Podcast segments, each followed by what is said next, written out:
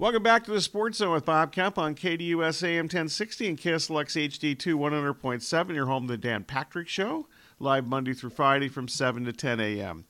Baltimore hosting its first conference championship game since the Colts in the early 70s.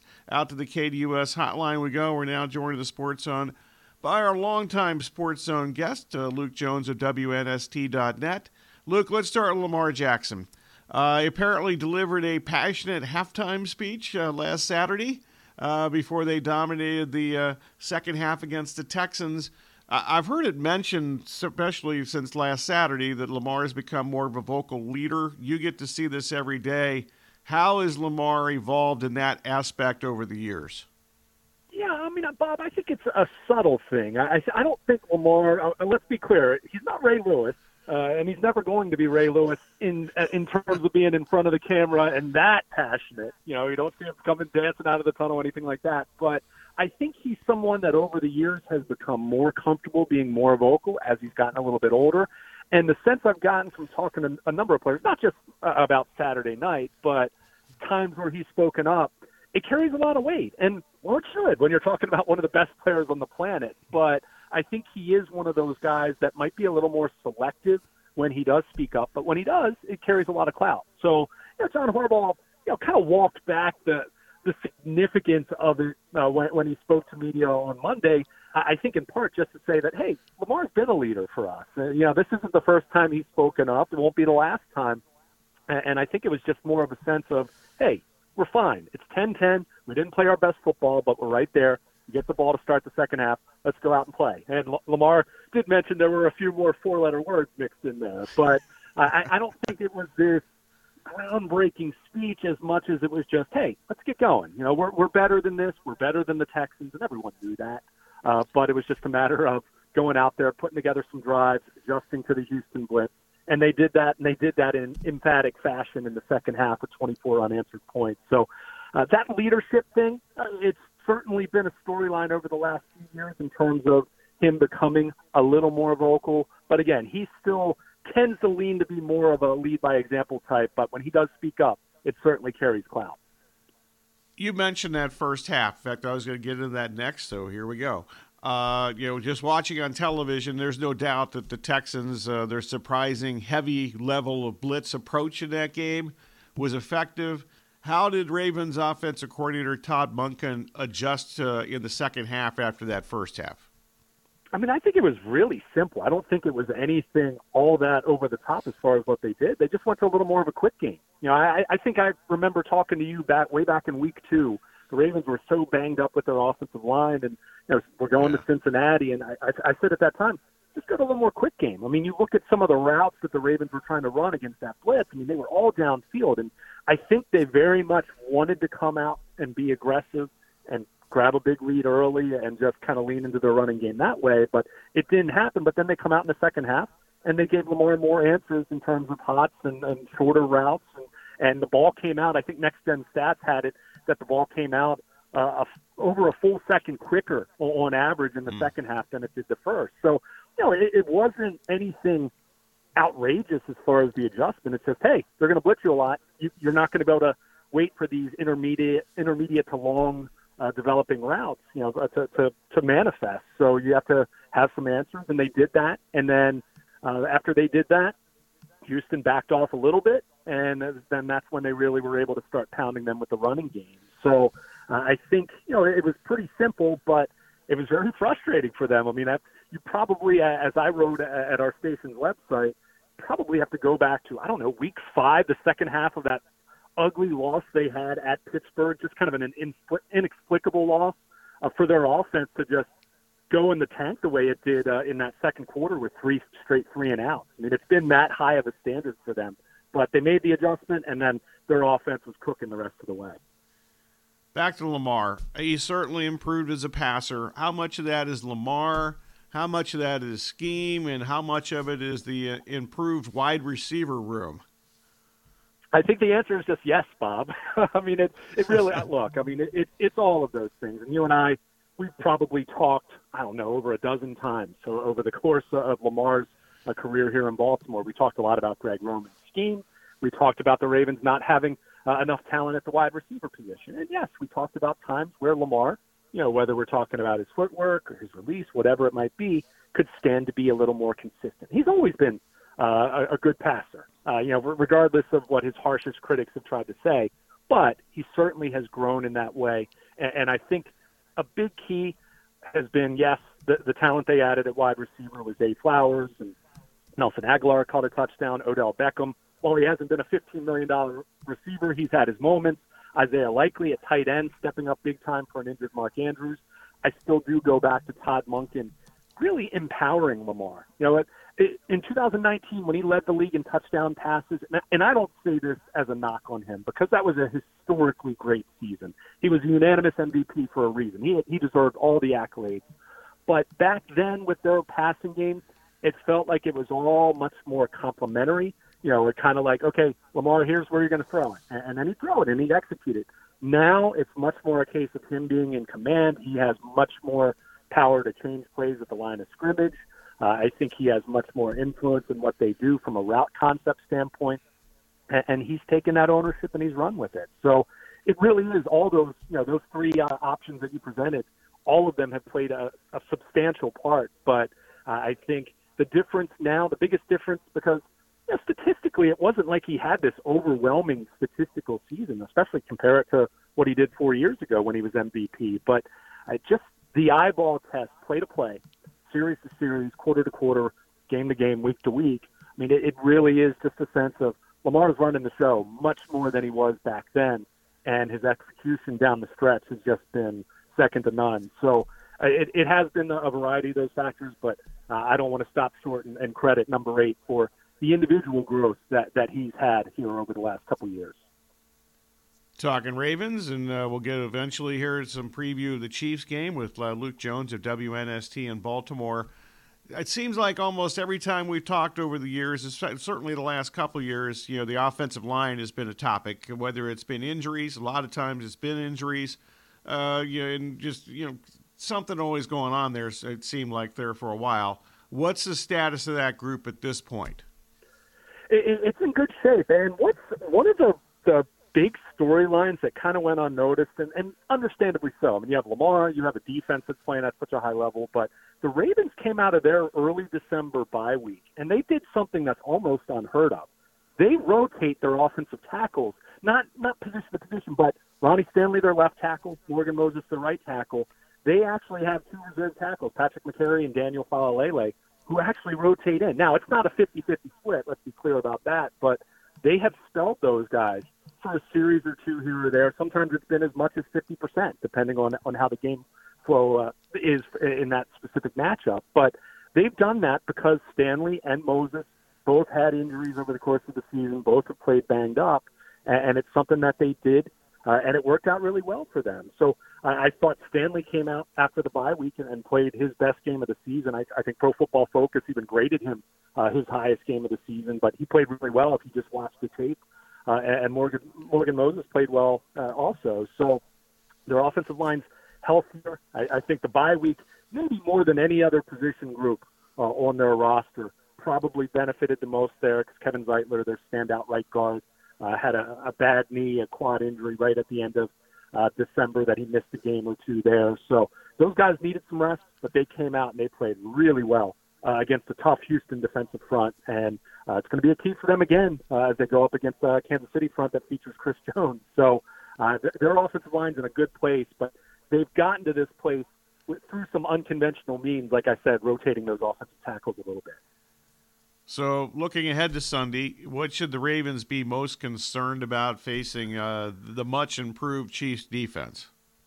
Yeah, I mean, I, I think the Chiefs you look at their secondary, you look at how they've played from a pass defense standpoint. I, I think it, it's interesting. Steve Spagnuolo, their defensive coordinator, of course, he coached with John Harbaugh all the way back in their days in Philadelphia. He was in Baltimore mm. uh, a couple years for about a decade ago, and, and Harbaugh quipped that the current Ravens defensive system. Steve Spagnuolo contributed to that, but then he went on to say he's also noticed that Kansas City defense has taken some elements of Mike Macdonald's defense here over the last couple years. Uh, okay. So it, it, yeah, so it is a Kansas City defense that you know has a good pass pass front, you know, pass rushing front. Uh, Chris Jones anchoring that at defensive tackle. Uh, I think their secondary is really good. Uh, so I, I think that's you know the, the Ravens certainly have to be uh, aware of their abilities there, and they got to make good decisions with the football. Lamar can't hold it too long, uh, as was the case in the first half uh, against Houston.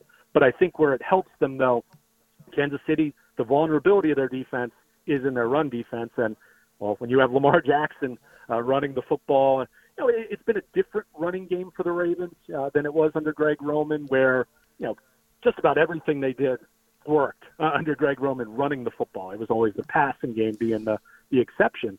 But you know, this is a little more situational for them. Lamar still drive, you know, still runs the show as it pertains to their run. He's scrambling more frequently than he did in the past, where it was more designed runs. But you know, the running backs that had injuries, they're not quite as stout uh, when you look at them between the tackles. But the Ravens, with their passing game, with play action, with Lamar's scrambling ability, you know, they've still had the number one rushing offense in the NFL. So, uh, Chiefs, you know, their pass defense certainly poses a challenge but I do have my questions whether they're going to be able to stop the run over the course of 60 minutes, which has really been difficult for teams here against the Ravens down the stretch. Mark Andrews uh, is a Phoenix area high school product. Uh, he practiced last week, was un- inactive on game day. Uh, is he on schedule to play this week? And if he does play, what would you be expecting from him?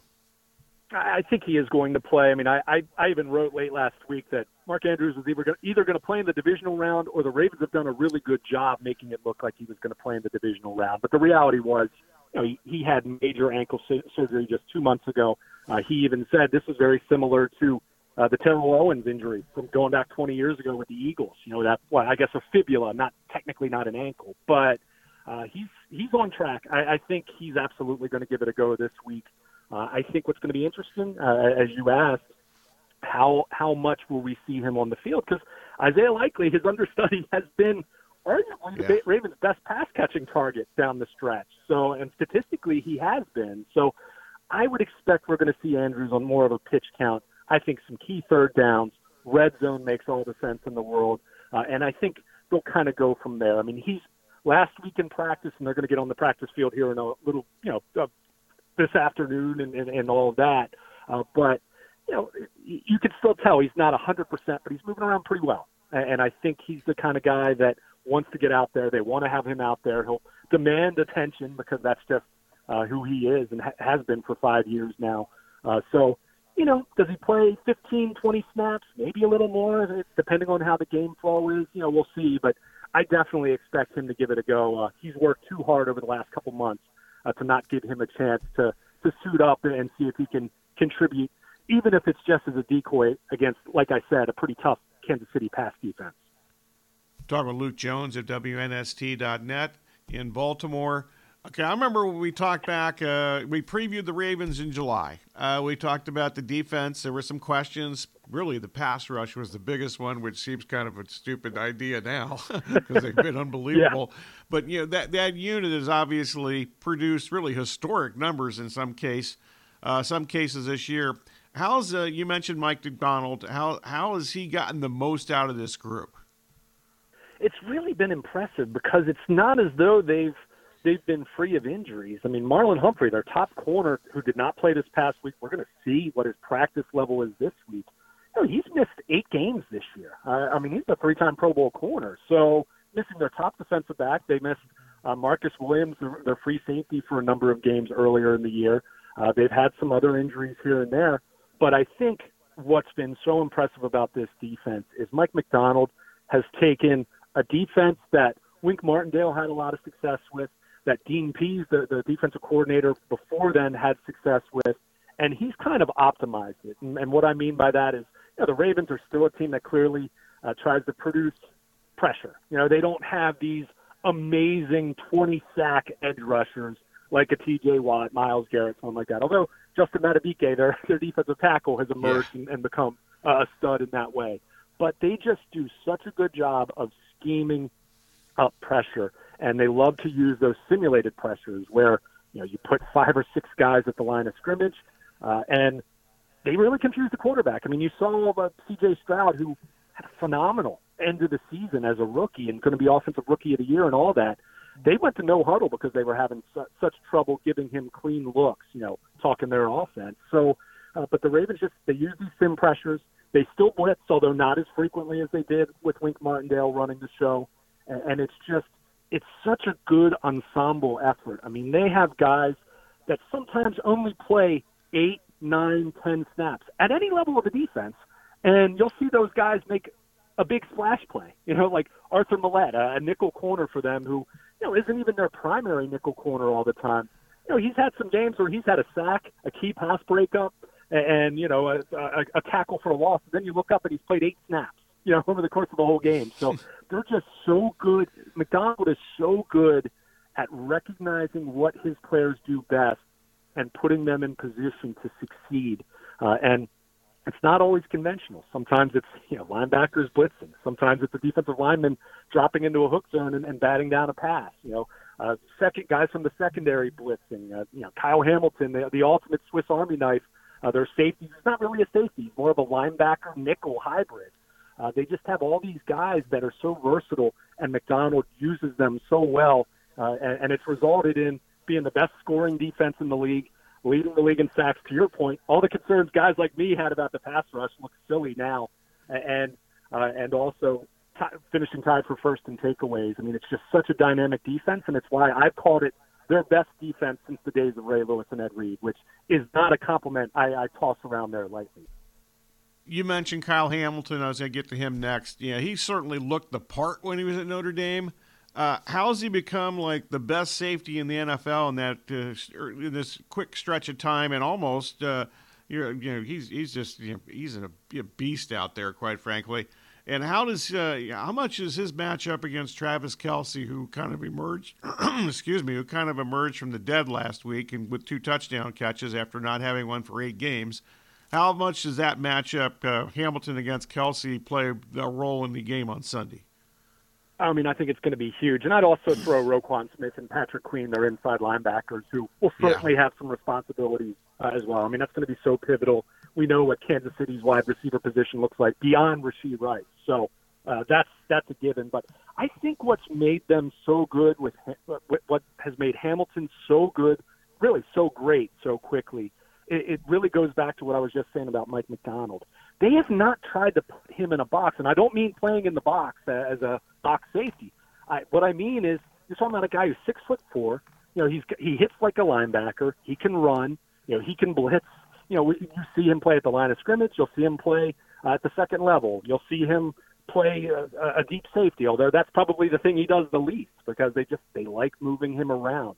He really is, and you, you hear heard a lot of anal, football analytics types talk in recent years talking about on defense wanting to play positionless football. And what that means is basically you have guys that can do anything and you can kind of line them up anywhere. And Hamilton epitomizes that maybe better than just about anyone in the National Football League right now. So eh, he's just, they've leaned into that.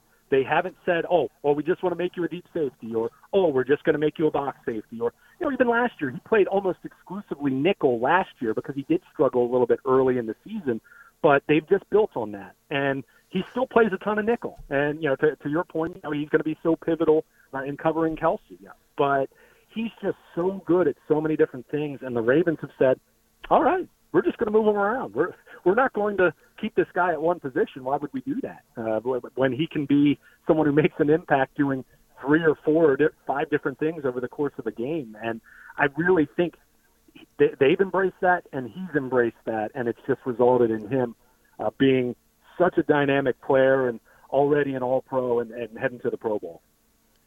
Okay, last up, it's only Wednesday, and I know many things can happen between now and Sunday afternoon. Uh, what are a couple things that you're going to be paying attention to these next few days, and do you expect the Ravens to win on Sunday? I do expect the Ravens to win, and let's be very clear about this. This is Patrick Mahomes and the Kansas City Chiefs, and for so many years, especially playing in the AFC, you saw years where Tom Brady and the New England Patriots wouldn't look so hot come November or December, and you'd say, okay, maybe this is the year that it's finally over. And then, sure enough, uh, I'd be talking about them in the Super Bowl at Radio Row every year because that's just how it works. So, understanding that caveat, you know, it's the Ravens have to play uh, close to their best football. They certainly need to play a more complete 60 minutes than they did against Houston last week, and that's even saying that after a 34 to 10 victory. But I, I mentioned Kansas City's defense you know their their run defense is more vulnerable. I think that's going to be such a big key for them uh, to figure out a way to contain Lamar, uh, but do that in a way that's not going to keep, leave you vulnerable to just be gashed with the Ravens schemed up running game. Uh, I, I think on the opposite side, yeah, there's Mahomes. Yeah, there's Travis Kelce. I, I mentioned Rashee Rice, who has played at a really high level for them at wide receiver down the stretch. But I think, you know, and I haven't mentioned this yet, Kansas City can run the football pretty well. And as Isaiah mm-hmm. Pacheco, uh, you know, I, I know John Harbaugh was very complimentary of him earlier in the week, you know, with his physicality and wanting to get downhill. If there is one, and I say relative weakness because I don't think it's a bad run defense. Houston couldn't run the football at all against them last week, and that's because the Texans don't have any kind of a running game. So it's not like it's that big of a vulnerability, but relatively speaking for this defense, it has been the run. You know, teams that have been able to move the ball on them more so than others have been able to do it with their running game. I think back to that uh, December game with the Rams, how they came in and they ran the ball really well, and they gave the Ravens the toughest game they've had over the second half of the season, you know, an overtime victory uh, on a punt return. So I think for Kansas City, a big key is going to be can they get their running game going with Isaiah Pacheco, and you know, kind of do to the Ravens what teams have always tried to do against Kansas City, which is keep their offense off the field. So, I, I but I think for that to work, and this is where again I'll still give the edge to the Ravens. Kansas City, we've seen their their red zone offense. Now it was better in Buffalo, but even in that that wild card win over Miami, not finishing drives inside the red zone. I think if you're settling for field goals rather than touchdowns against the Ravens, the math's probably not going to add up to a victory at the end. So I think that's such a key for them. I do expect this to be a good game. I think the Ravens need to have the proper amount of respect for the defending Super Bowl champions. Uh, but if they do, and if they play at least close to their best game, uh, I think they're going to be winning and going to Super Bowl 58. Okay, Luke, that's great. I really appreciate it as always. Have fun, and uh, you know, if they win this, uh, I'm sure we'll be catching up in the next couple weeks before the big game. Sounds good, Bob. Uh, always glad to talk to you. And yeah, if uh, if they're uh, playing in Las Vegas, I'll be out there, and we'll uh, certainly catch up. Thanks, Luke. Luke Jones at WNST.net. Next segment, phone call time at 602 260 1060. Also, we have some bottom line answers from today's pipeline. And we'll get to a little local roundup, including the Suns and the Mavs for tonight. Uh, but once again, phone call time 602 260 1060. General discussion. If you want to jump aboard, we have plenty of time. Uh, so stay, you know, so get in now. Uh, you're listening to the Sports Zone with Bob Kemp on KDUS AM 1060 and KSLX HD2 100.7.